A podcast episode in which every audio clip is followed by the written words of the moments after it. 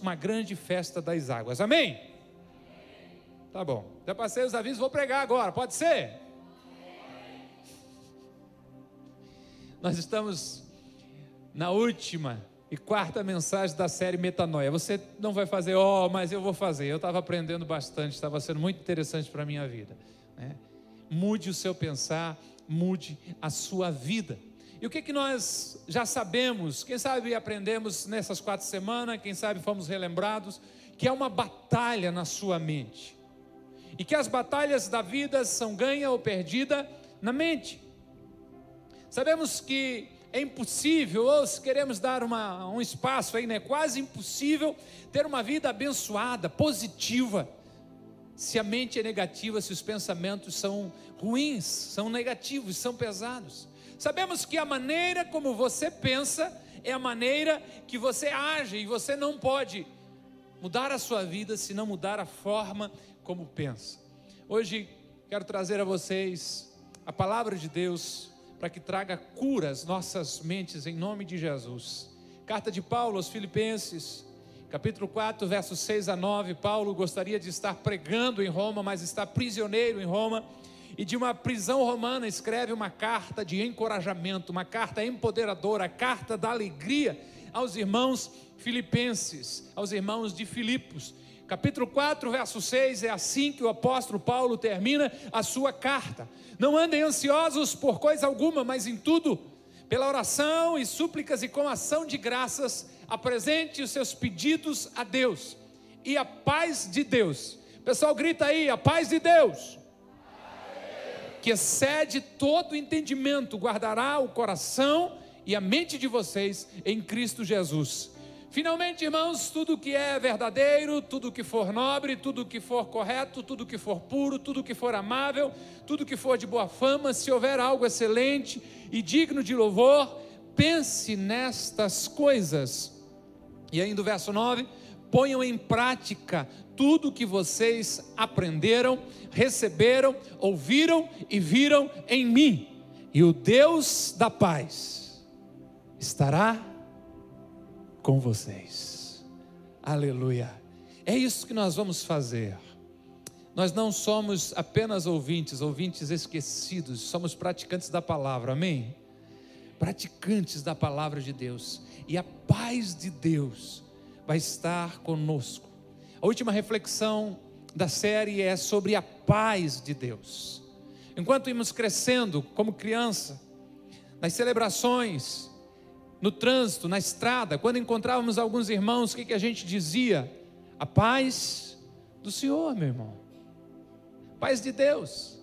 Era um desejo para que a paz do Senhor estivesse guardando a mente e o coração dos irmãos. Era uma oração para que a paz de Deus estivesse atuando na mente e protegendo os sentimentos dos nossos irmãos.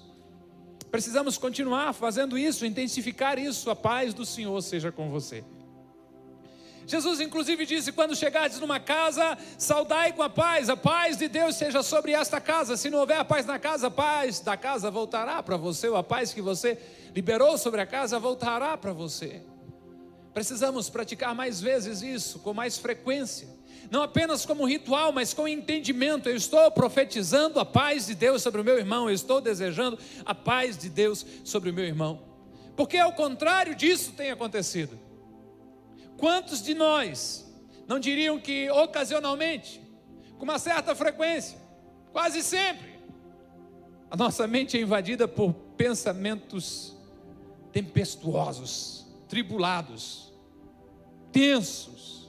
Quantas vezes há coisas que nos preocupam? A mente é atacada por isso, o medo ataca a nossa mente, um pouco de ansiedade. E será por que, que a gente age assim? Nós agimos assim por causa de experiências anteriores, nós agimos assim por causa dos pensamentos como flechas do inimigo que atacam a nossa mente. Nós agimos assim porque estamos no mundo cercado de pecado, caído no pecado e querem nos roubar a paz de Deus.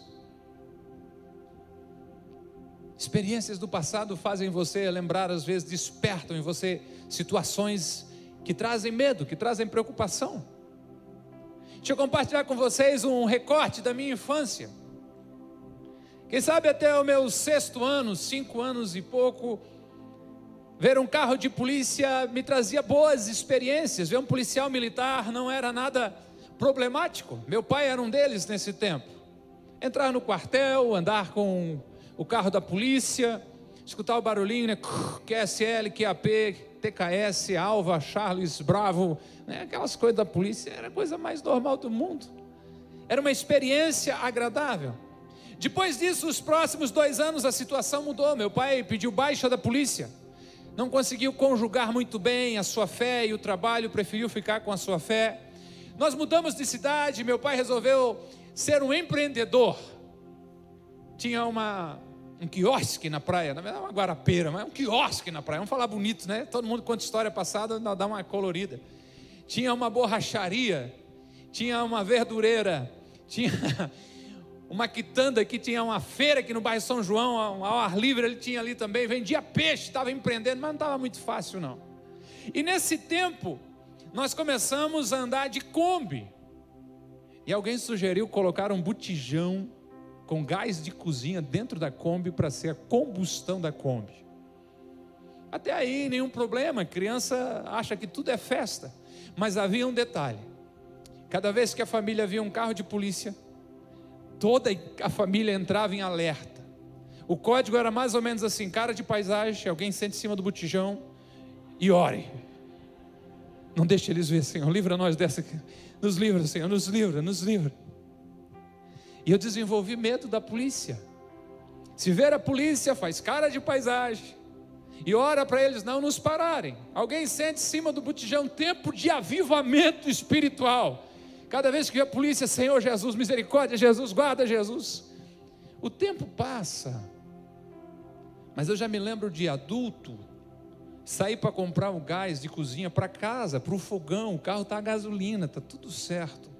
Mas ter no mesmo cenário um carro, um botijão de cozinha no porta-mala e um carro de polícia e o coração, ó, cara de paisagem, esconde o botijão e ora.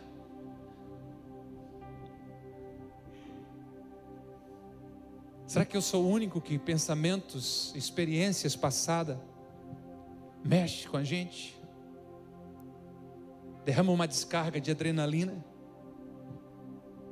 Rapaziada mais nova, quem sabe quantos aqui estão preocupados com a prova de final de ano? Porque você sabe. Se não for bem na prova, não entra na faculdade. Se não entra na faculdade, não arruma um bom emprego. Se não arruma um bom emprego, não consegue casar. E se não conseguir casar, não pode ter filhos. E você vai descobrir que a humanidade foi afetada porque você cabulou a aula o ano inteiro em 2018. A mente voa acelerado, velozmente.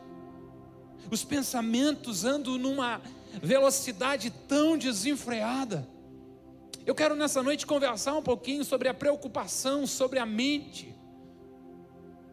Se você esteve conosco em semanas anteriores, sabe que falamos sobre os pensamentos repetitivos e repetimos essa frase: a sua vida está sempre se movendo na direção dos seus pensamentos mais fortes. A Bíblia fala isso de outra maneira, sobre tudo que se deve guardar, guarda o teu coração, porque dele procede as saídas da vida. Aonde estiver o teu tesouro, aí está o teu coração. Temos que tomar cuidado com isso. É uma boa notícia se você está tendo pensamentos bons, se a sua mente está firmada em tudo que é verdadeiro, nobre, correto, puro, amável e de boa fama. É uma bênção se você está pensando na verdade de Deus. O problema é quando os nossos pensamentos estão presos no medo, nos deixam ansiosos quando nossas mentes correm em uma direção que pode não ser agradável a Deus, nem útil para nós. Por que será que a mente muitas vezes é dominada pelo medo? Por que será que o medo nos assalta? Eu vou tentar responder essa pergunta. Nós temos falado do cérebro maravilhoso que Deus nos deu. É fantástico o seu cérebro, é maravilhoso a forma como Deus criou você. E dentro da massa aí, dentro da cachola aí, tem uma partezinha tipo de uma amêndoa, chamada de amídula, não é essa aqui. É uma aqui. Olha ali, ó. Tem duas, uma em cada hemisfério. E ela tem uma função: dizer para você que você estar encrencado se não escapar por sua vida. Ela tem a função de proteger você. Se você está com medo, a amígdala está trabalhando em força total. A amígdala é muito útil para o cérebro, porque está ligada à sobrevivência, está preparada você para deixar você com medo, para fugir de coisas que podem ser perigosas, podem machucar você. Em outra palavra, se você encontrar uma situação perigosa, uma cobra venenosa, a amígdala vai gritar para você: perigo, corra por sua vida. Se você vai ver um monstro chamado barata, a amígdala vai fazer o mesmo papel, perigo. Corra por sua vida, ela não sabe diferenciar. Se você está na cama, ouve um barulho, a amígdala vai gritar para você dizendo: esconde-se debaixo da cama. Acenda uma luz, acorde a esposa para que ela ponha para correr esse intruso que está dentro do terreno. A amígdala é responsável pelo medo para garantir a sua sobrevivência. O problema é que a amígdala não é objetiva, ela tem uma função, proteger, ela tem um papel, alertar você. Seu cérebro tem a amígdala que está programada para proteger você.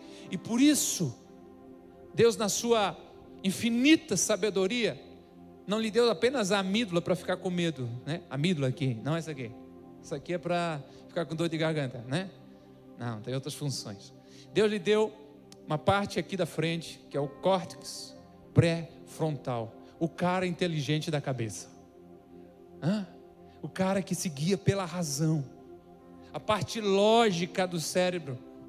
E ele sempre fala quando a amígdala sai fora de controle. Por exemplo, no meio da noite, um barulho forte vem de algum lugar e a sua amígdala começa a gritar e jogar adrenalina no sangue e dizer: Você vai morrer, perigo. O córtex pré-frontal diz assim: calma, é só o gato. E você já devia ter tomado uma atitude e resolvido esse problema antes. Gente, eu amo gatos, quer dizer, eu amo a Jeane e a Jeane ama gatos, né? Então, o homem de bem cuida dos seus animais. Isso é só uma conversa hipotética.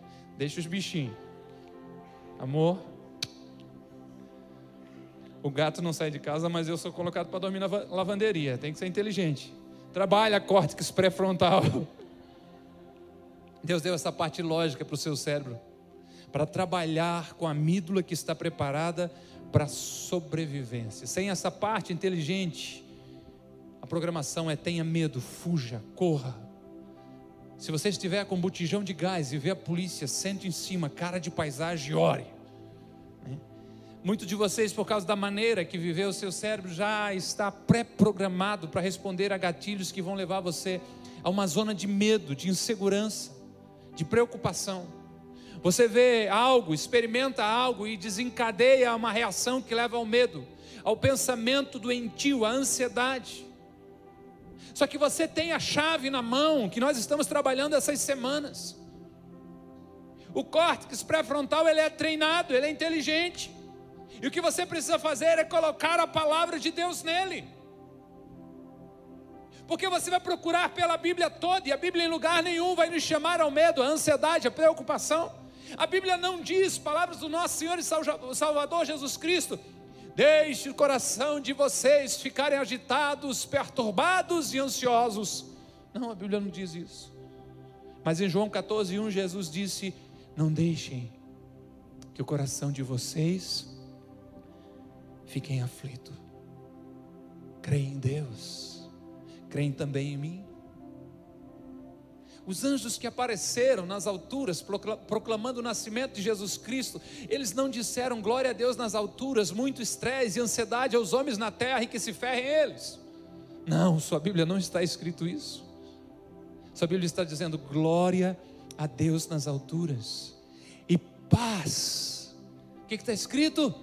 Paz na terra aos homens os quais ele concede o seu favor.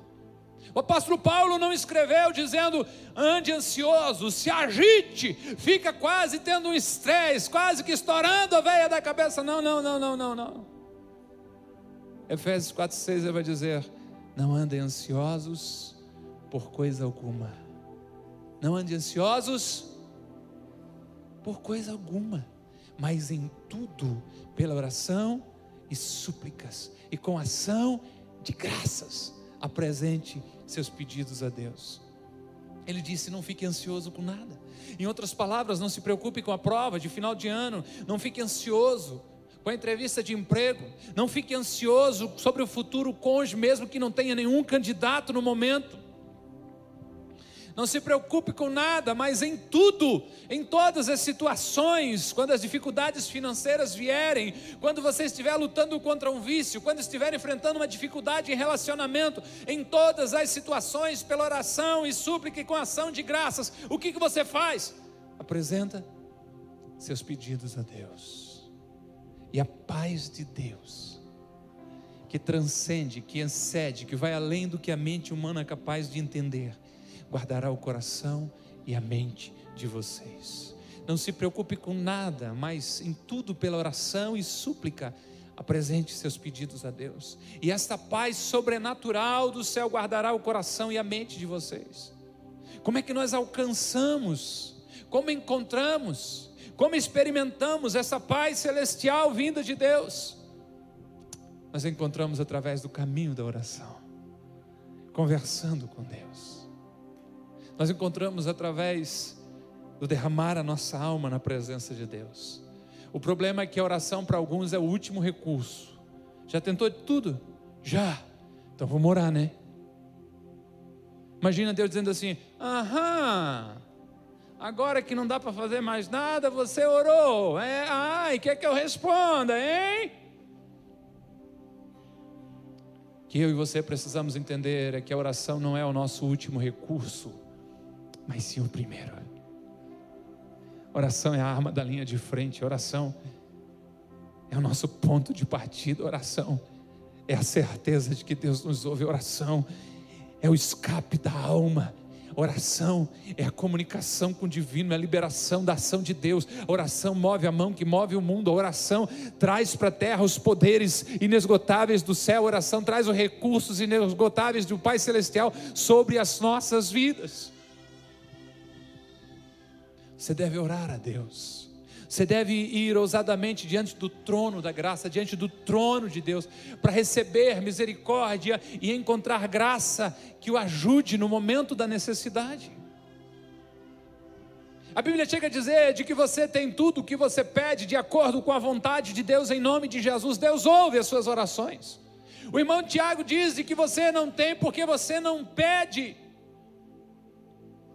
Pense um pouquinho comigo, quando você começa a orar, você tem uma audiência com o Rei do universo. Seu Pai celestial, seu Pai ouve as orações, e a oração não apenas move a mão de Deus, a oração muda você. A oração não apenas move o coração de Deus, mas a oração também muda a química do seu cérebro. A oração ajuda você a renovar a sua mente, a sua fé em Deus. Há estudos entre o seu cérebro e a sua fé. Há estudos na relação da sua fé e da sua mente que provam efeitos sobre ela. No livro da doutora Carolina Life, Ativando o Cérebro, ou Ative o Cérebro, ela diz o seguinte: descobriu-se que 12 minutos de oração diária, preste atenção agora, focada. Oração que eu estou ligado em Deus, concentrado em Deus é capaz, depois de oito semanas, mudar o cérebro a tal ponto de que a diferença é percebida, é vista, é notada em um exame por imagem. Uau! Você que tem tempo diário a sós com Deus, se for bater uma tomografia do seu cérebro, ele é diferente. Eu fico imaginando, não sei os detalhes, quais são as áreas mais ativadas do seu cérebro. Quem sabe sejam áreas de confiança. Quem, sempre, quem sabe áreas que geram temor, medo, estejam mais apagadas. Quem fala com Deus tem convicção. Estou lembrando de Jó, atravessando os piores momentos da sua vida, mas ele brada e diz: Eu sei que o meu redentor vive e por fim se levantará sobre a terra. Homens de Deus que declararam: Eu sei em quem tenho crido. Você renova sua mente através da oração. A oração apenas não toca o coração de Deus, mas a oração também muda você. Veja o paralelo, veja a contradição. Pensamentos tóxicos, pensamentos doentios danificam a sua mente, o seu cérebro. A oração, a meditação, o tempo com Deus abre o seu cérebro para infinitas possibilidades. Ativa a sua fé, leva você para mais perto de Deus. Você precisa escolher o que você quer para você. A oração cura o cérebro, renova a mente. Em Romanos 12, o apóstolo Paulo disse: Não imite o comportamento e os costumes deste mundo mas deixem que Deus os transforme por meio de uma mudança em seu modo de pensar. Você precisa se abrir para um pensar diferente, conforme a verdade da palavra de Deus. Você precisa permitir o Espírito Santo que ilumine a sua mente para que você viva o projeto de Deus para você. Você não está aqui por acidente, como já foi pronunciado desse altar nessa celebração. Você não está aqui por acaso. A sua vinda essa celebração não é um acaso, não é um acidente é projeto de Deus para você, para que você ouça, para que você creia, para que você entenda. O Deus que enviou seu filho para morrer por você, conhece você pelo nome, tem projeto de vida para você, ama você intensamente e quer ver você viver uma vida plena e abundante em Cristo Jesus.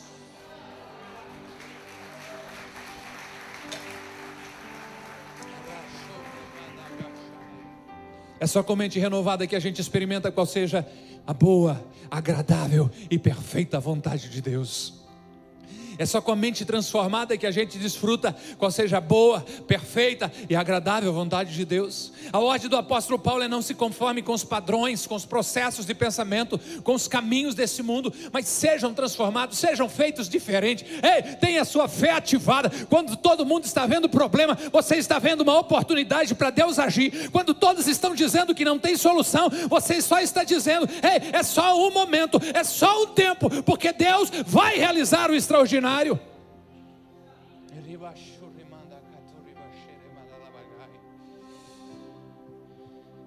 Seja feito diferente pelo Espírito Santo de Deus. Como? Pela renovação da mente. Deus transforma você através de uma mudança de pensar. A palavra de Deus renova a sua mente. E a oração a Deus renova a sua mente.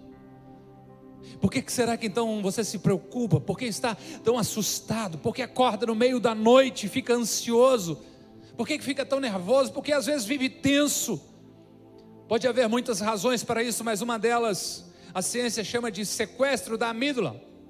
A amígdala assume o controle e diz: pânico, sobreviva, fuja, não vai dar nem tempo para orar, vai ser o pior, salve-se quem puder. A ciência diz sequestro da amígdala. Apóstolo Paulo, apóstolo Paulo vem e diz: Isso é uma mente dominada por pensamentos pecaminosos. Isto é uma mente dominada por pensamentos doentios. Isto é uma mente controlada pelos instintos carnais. Isto é uma mente controlada pelas preocupações.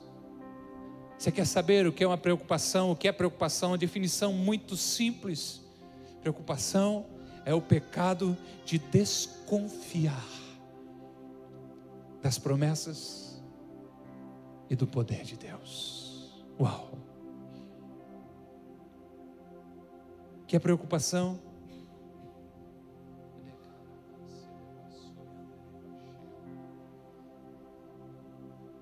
Preocupação é dizer, Deus, eu não consigo acreditar que o Senhor vai agir em meu favor. Deus, eu não creio que essas promessas todas são a meu respeito. Deus, eu não consigo acreditar de que o Senhor vai agir por mim. Apóstolo Paulo, é claro, ele diz: Eu não vou deixar que isso aconteça comigo.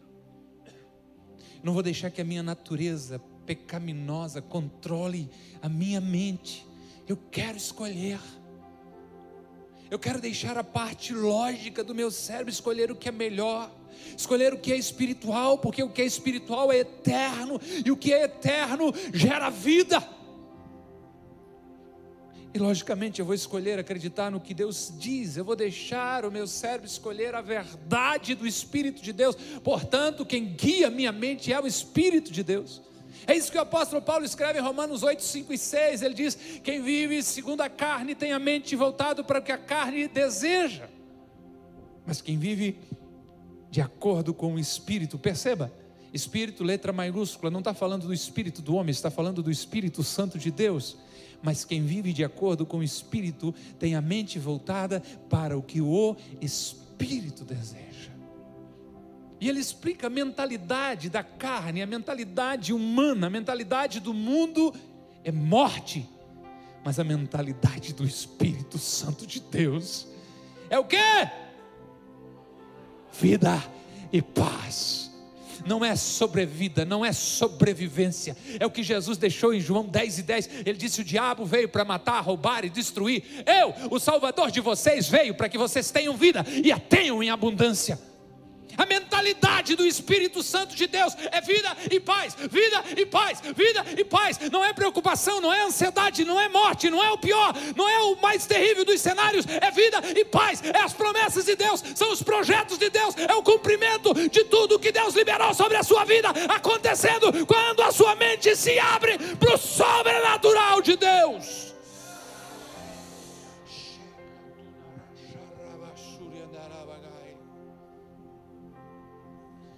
Paulo está dizendo: Eu não vou deixar a minha mente ser controlada por as coisas dessa terra, vou deixar que o Espírito Santo controle a minha mente, porque dessa forma eu começo a viver para agradar a Deus. Pastor, e quando vem os pensamentos?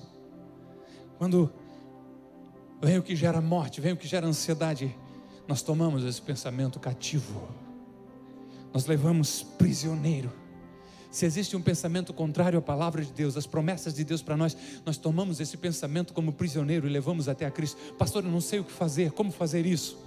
Você não vai achar uma algema para colocar no pensamento, você não vai achar uma corda para amarrar o pensamento, mas a hora que o pensamento começar a vir, você pode simplesmente dizer: a palavra de Deus diz diferente. Há uma promessa de Deus sobre a minha vida. Eu tomo posse dessa promessa de Deus para mim.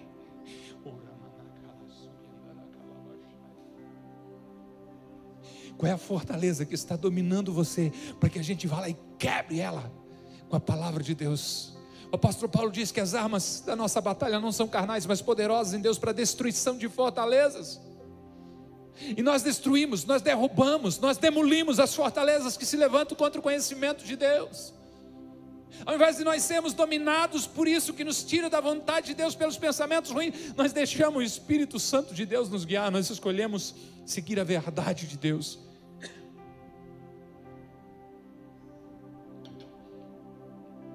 E o Espírito de Deus nos leva a não viver ansiosos, a não ter medo, a não entrar em pânico.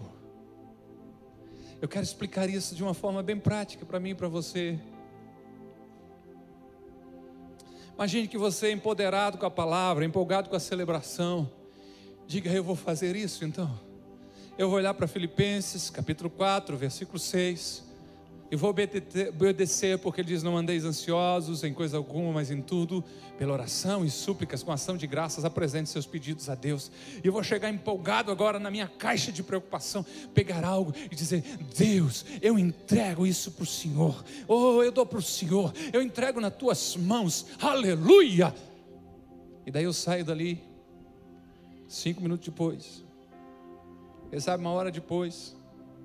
Deus, o Senhor não vai fazer nada. Um dia depois, o Senhor não vai resolver isso para mim, Deus? Deus, o Senhor não vai me ajudar? E você volta, e daqui a pouco, literalmente, faz isso. Você pode não ter coragem de falar, mas Deus, eu estou pegando de volta essa preocupação para mim, porque o Senhor não pode se preocupar com ela, o Senhor não tem tempo para cuidar dela. Estou tomando ela de volta para mim. Sabe qual é o problema às vezes? Preste atenção a sua visão de Deus, a sua forma de enxergar Deus, às vezes como alguém distante, não como um pai, às vezes como alguém que está tão longe, e na sua visão Deus é muito pequeno, e as suas preocupações são muito grandes. Deus parece tão limitado diante dos meus problemas. Ei! Em nome de Jesus, troque isso. Perceba como Deus é grande e como as suas preocupações se tornam pequenas diante da grandeza de Deus.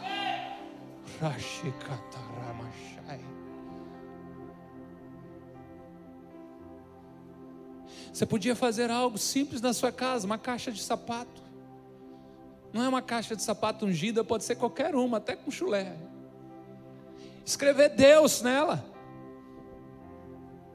Uma forma didática para o seu coração. Você tem uma situação que está lhe roubando a paz, gerando ansiedade, você vai lá e escreve. Um filho adolescente, problema financeiro, problema na área profissional. E você vai lá, faz uma oração dizendo: Deus, eu estou te entregando isso. Eu vou obedecer a tua palavra, eu não vou andar ansioso por isso. E eu estou te entregando isso. Em nome de Jesus. Vai viver sua vida.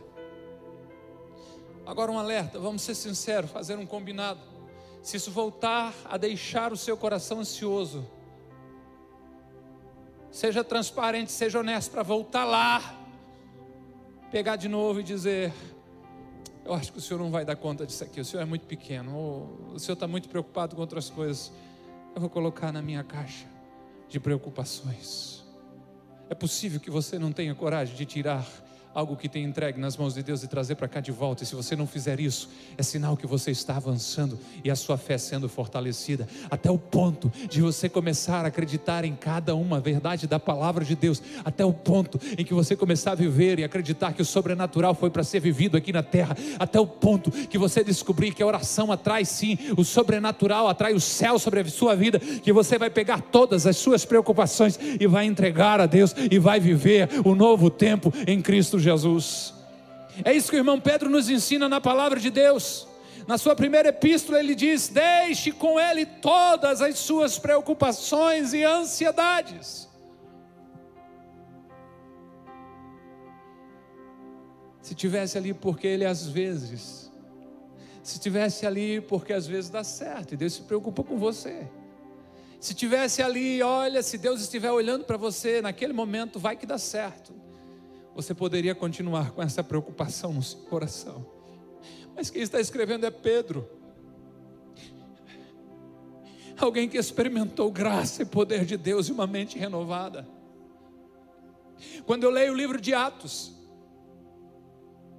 e a Bíblia diz de que o irmão Tiago foi morto a mando de Herodes, e tendo visto que isso agradou ao povo, mandou prender também a Pedro, diz o texto bíblico, para que depois da festa Pedro também fosse morto. Perceba, perceba quem está escrevendo isso. A Bíblia diz que na noite anterior à execução de Pedro, Pedro está agitadérrimo, andando de um lado para o outro da sala, batendo com a cabeça na grade. Não, você não vai achar isso na Bíblia. A Bíblia diz que na noite anterior, Pedro dormia entre dois soldados. E o anjo do Senhor chegou lá e fez assim: ó, Pedro, vamos, Hã? levanta. Pedro, pega a capa. Olha o cuidado do teu pai por você. Pedro, chinelo.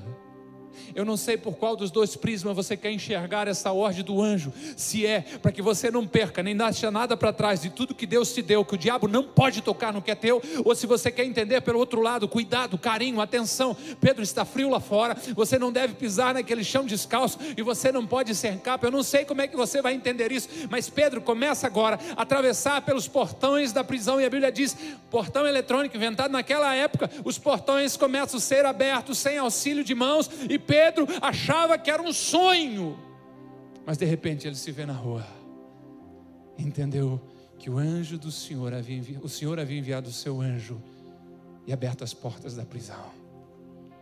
Agora o Pedro diz para você assim: ei, gente, irmãos da comunidade Ágape, 2018, final de ano, né? Hã? Agitação, os empresários tendo que pagar décimo terceiro Hum, fechar as contas do ano. outros que não têm décimo terceiro para receber estão aflitos. Gente,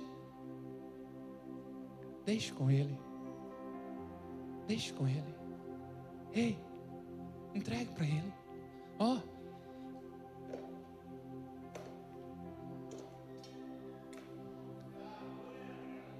As preocupações, as ansiedades, pois Ele está sempre cuidando de vocês. Aleluia. Lance sobre Ele. Eu imagino que alguns de vocês possam estar pensando: isso é irresponsável, pastor. Porque isso pode me levar a viver sempre na negação. Seja o que Deus quiser, Deus proverá. Não preciso fazer nada com os problemas. O pastor ensinou que é só entregar para Deus e ter sombra e água fresca. Já orei.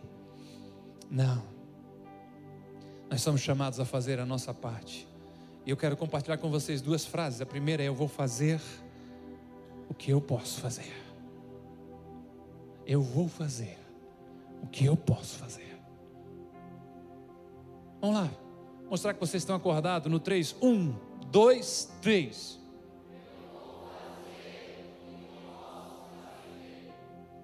Problema médico. Vamos mexer na alimentação? Irmã, não cutuca ele agora aí. Dá uma de boa aí também. Alivia, né? Vamos parar de comer fritura, vamos abrir mão do refrigerante, vamos comer um pãozinho mais integral. Hã? Vamos fazer uma atividade física? Vamos procurar um médico fazer exame? Ah, pastor, se vai no médico, acha doença. Não, só se acha se tem. Se não tem, não se acha. Eu vou fazer o que eu posso fazer. A prova de final do ano, voltou, voltou, voltou a prova de final do ano. Entreguei na mão de Deus. Para com isso. Eu vou estudar, eu vou estudar, eu vou estudar mais um pouco. Vou desligar o videogame. Ninguém combinou a cara de paisagem dessa vez, deu mal. Vou excluir os aplicativos das redes sociais. Já que, já que eu vi que está ali, não vou participar mais de nenhum firino não vou no shopping com ninguém, vou estudar ainda mais, porque eu vou fazer o que eu posso fazer. Problemas financeiros. Vou pedir bons conselhos. Vou fazer um orçamento, vamos ver o que dá para cortar, vou gastar menos do que ganho. Eu vou fazer o que eu posso fazer. Agora, eu vou entregar para Deus o que eu não posso fazer. uh!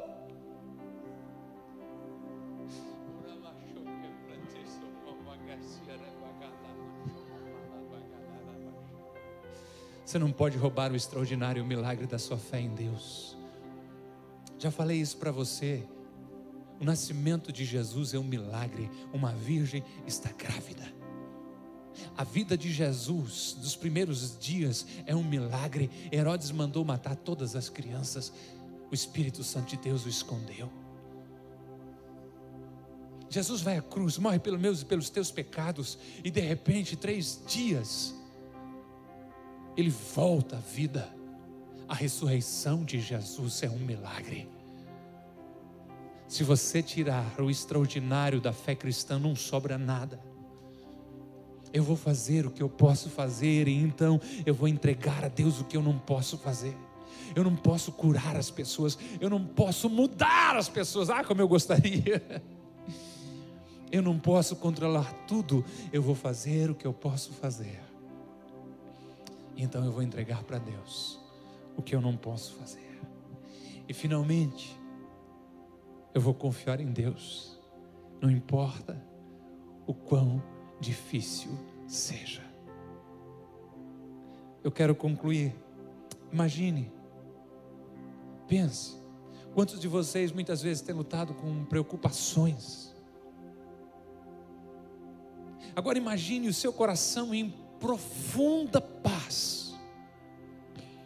Imagine um profundo senso de alegria celestial traga à sua mente uma paz de espírito que é impossível explicar com palavras e uma forte, intensa convicção da presença de Deus e da ação de Deus em seu favor. Isto é possível e é uma escolha sua. Depende por onde a sua mente tem navegado. E nós cantávamos há tempos atrás dizendo: Eu navegarei. Aonde?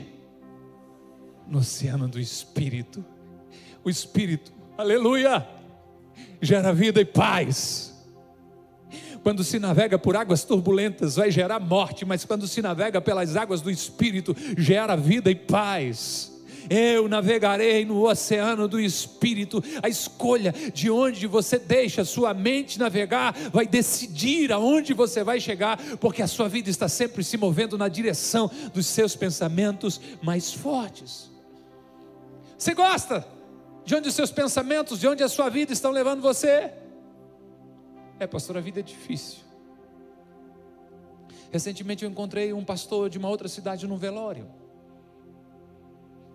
Conhecíamos a questão de 15 anos atrás, relação profissional, nunca mais ouvi. Não lembrei o nome dele, ele falou o nome, eu lembrei o sobrenome dele, começamos uma conversa. E ele perguntou: Como é que está a comunidade Ágape? Você precisa conhecer aquele povo. Está melhor do que eu mereço, mas com muito espaço para melhorar. Bênção de Deus. Rapaz, que povo abençoado. Ele é, mano? Uf, tem passado uns anos de prova, de luta. Mas como é que está a igreja lá mesmo? Rapaz, tem sido bênção de Deus. Temos visto Deus transformar vidas, pessoas recomeçarem na fé, na jornada, tem sido bênção. Para concluir que o meu tempo já passou, ele dizia assim: me dá o teu telefone, a gente pode tomar café junto, a gente pode conversar. E queria saber qual era o segredo dele estar entulhado em problemas e dificuldades, e eu estar dizendo: Deus tem sido tão bom conosco. Deus tem sido tão maravilhoso conosco. Pastor, não tem problema aqui? Tem, mas eu escolho. Lembra, tem um quadro lá no hall de entrada, quando você chegou. Eu escolho olhar para aquela parte de um sol brilhando. Eu posso crer no amanhã, o meu redentor vive.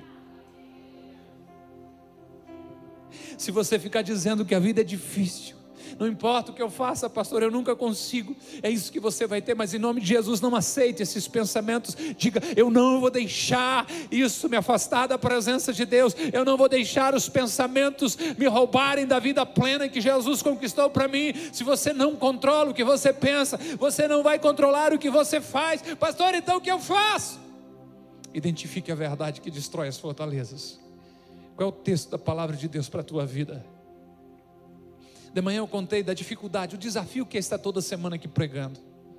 Compartilho com a esposa, meu Deus, essa semana não veio nada, e misericórdia, o que vai ser de mim? Ela olha como coisa assim, hum, prega toda semana. Mas a luta aqui dentro é tão grande, é tão grande. Até o Senhor começar a lembrar de uma verdade que destrói o medo, que destrói a ansiedade. Eu era adolescente, já falei isso para vocês. Mas quando Deus me chamou, Deus chamou com um selo de proteção. Quando Deus me chamou, Deus já deu um capacete para proteger a mente disso. E eu fui chamado em cima do texto de Moisés, quando Moisés, Moisés colocou dificuldade para ir pregar, para ir libertar o povo. A promessa de Deus que destrói qualquer fortaleza na minha vida em relação ao altar é: vai, pois agora, eu serei com a tua boca e te ensinarei o que has de falar. E o dia que dá certo aqui é quando Deus mistura as minhas palavras com as palavras dele e o teu coração arde. É promessa de Deus, é a verdade de Deus para mim. E quando a gente tem uma verdade, nós aprendemos isso. Eu escrevo, eu penso, eu confesso, até que ela se torne uma verdade para mim. Até que eu creia com todas as minhas forças. Nós escrevemos, nós pensamos, nós confessamos até que a gente venha acreditar piamente. O meu incentivo para você, estamos concluindo de verdade, é que você escreva declarações de fé para você. Quem sabe você tem feito declarações de desgraça, de tristeza. Minha segunda-feira, eu vou lá para aquele empreguinho meia boca de novo e vou com esse carro aí que de uma hora para outra vai me deixar na mão. Pelo amor de Deus. Ó, vamos mudar essa história, vamos mudar esse disco aí. Faça uma declaração da sua fé, declaração poderosa. Vamos lá. Eu tenho uma aqui para compartilhar com vocês. Jesus é o primeiro em minha vida. Diga toda manhã, fale em voz alta, empolgado realmente. Eu existo para servi-lo e glorificá-lo. Aqui está o sentido da minha vida, da minha existência. Eu amo a minha esposa e darei a minha vida para servi-la. Não é para você, irmã. É para você, sim. Meus filhos amarão a Deus e o servirão com todo o coração. Eu amo as pessoas, eu acredito melhor, no melhor dos outros. Eu sou disciplinado, Cristo em mim é mais forte que os desejos errados em mim. Eu estou me aproximando de Jesus todos os dias, por causa de Cristo, minha família está mais próxima, meu corpo está mais forte e a minha fé é mais profunda. Declare a verdade sobre você, renove a sua mente com a verdade, escreve, pense, confesse até que isso se torne algo sólido na sua mente. Diga a si mesmo: eu não sou refém dos pensamentos doentios. As armas que Deus te deu não são desse mundo, são poderosas para destruir fortaleza, tem um poder divino. Você toma tudo que não vem de Deus, toda pretensão, e pela palavra de Deus você destrói. Você torna cativo todo pensamento obediente a Cristo. Você declara: preocupação não vai me dominar, não é o meu Senhor, Jesus Cristo é o meu Senhor. Eu confio em Deus, a sua paz guarda a minha mente, guarda o meu coração, guarda a minha alma em Cristo Jesus. Eu não sou escravo dos maus hábitos, eu não sou prisioneiro de um vício. Eu fui resgatado do reino das trevas e transportado para o reino do Filho amado de Deus. Eu sou o que a Bíblia diz a meu respeito. Você não pode controlar o que acontece com você. Semana passada, lembra? Mas você controla como você enquadra, como você enxerga. Você cobre tudo com oração, você entrega tudo a Deus em oração, você apresenta tudo a Deus em oração e você não anda ansioso por coisa alguma, mas em tudo, pela oração e súplica, com ação de graças. Você apresenta seus pedidos a Deus e a paz de Deus, que excede, que vai além do que a sua mente pode imaginar. Vai guardar a sua mente e seu coração em Cristo Jesus. Sempre haverá uma batalha na sua mente. Deixe Jesus vencê-la por você. Deixe a palavra de Deus vencê-la por você. Viva o que a palavra de Deus diz para você. Seja renovado na sua mente, mude a sua forma de pensar. E a sua vida vai mudar em nome de Jesus. Amém. Quero ouvir testemunhos de vocês de mudanças, de milagres. Esteja em pé por bondade. Eu quero orar com você e por você.